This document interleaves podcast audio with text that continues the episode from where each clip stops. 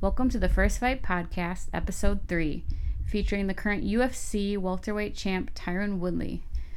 Now, Tyron was actually one of my original guests on the show when it was just the First Fight Project a few years back when I first started it.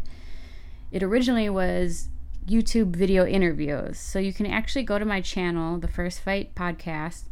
You take a look at all my old interviews. You can also head there in the future. I'm going to be putting up all my podcast episodes as well. So take a look at that. If you're listening to me on iTunes, please subscribe, leave a review, help me out. I'm trying to get this out there and get everyone listening to it because I think it's a pretty fun project and I hope you guys all enjoy it so far. So, on to the interview. Here's the champ, Tyron, talking about his first time fighting.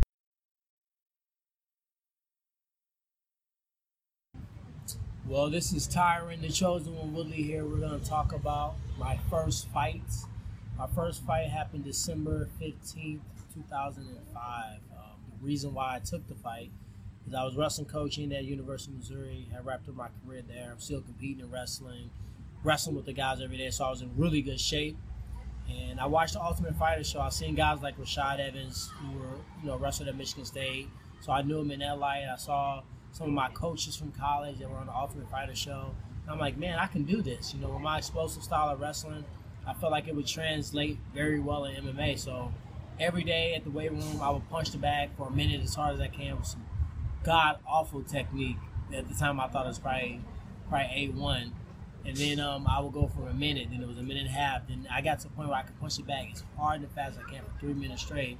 And then me and the, the coach thought a bright idea. So you know what? Tyra, you should fight. I was like, you know what? I am gonna take a fight. So the all the wrestlers got me pumped up, Ben and all the Missouri crew. They got me all gassed up to take this fight.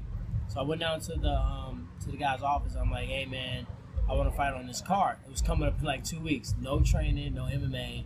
I was just in good wrestling shape. So he looked at this poster and was like, hey, is this you on this poster?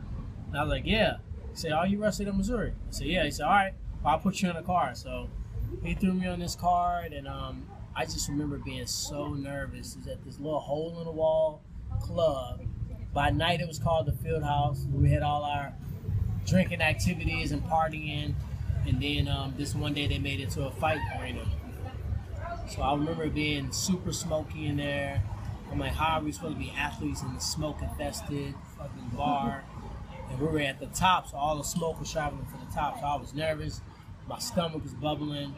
You know, I just bought these really, remember those super thin Century gloves that are like should be illegal?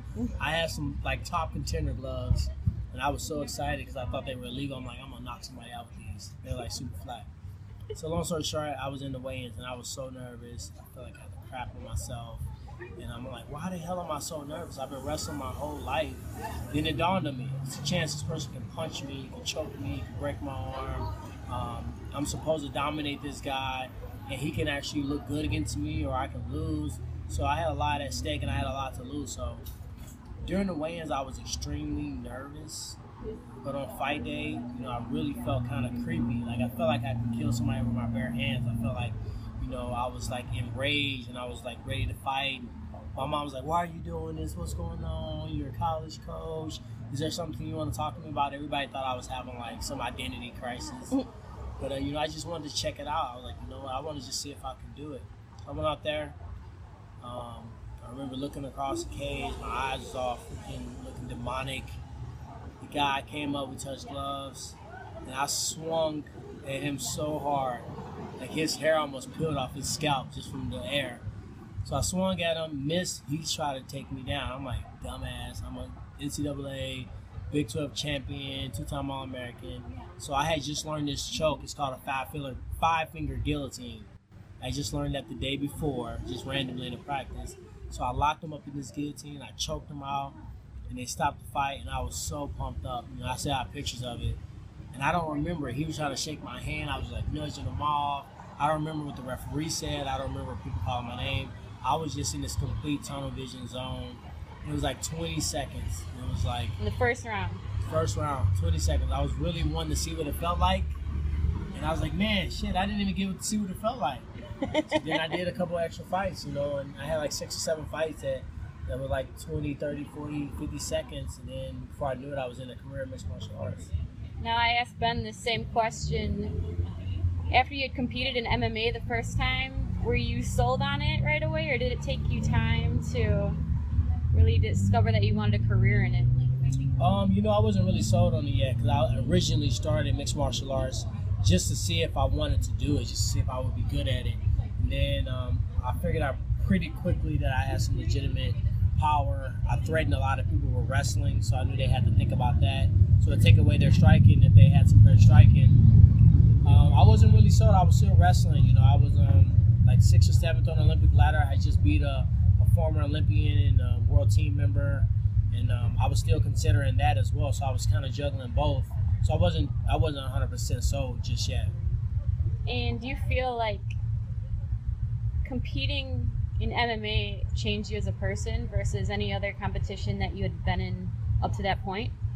Mixed martial arts definitely changed me as a person. There's no other sport on earth that encompasses so many different things um, in life. You know, um, in baseball, you can't really draw from the same type of emotion that you can draw from MMA. Like when you're training, when you're running, when you're doing things that you you know ask yourself, why am I doing this, or is this overkill? I think you can just draw from certain adversities in life, certain actual you know um, things that you've gone through, Mm-hmm. and um, you know no other sport really allows you to do that. So that's why I like the concept of MMA. Really makes it a um, it's a test every training camp. It's a test every fight, and each lesson is different. And I think it helps you fight these lessons through fighting that later in life you're going to need those same tools.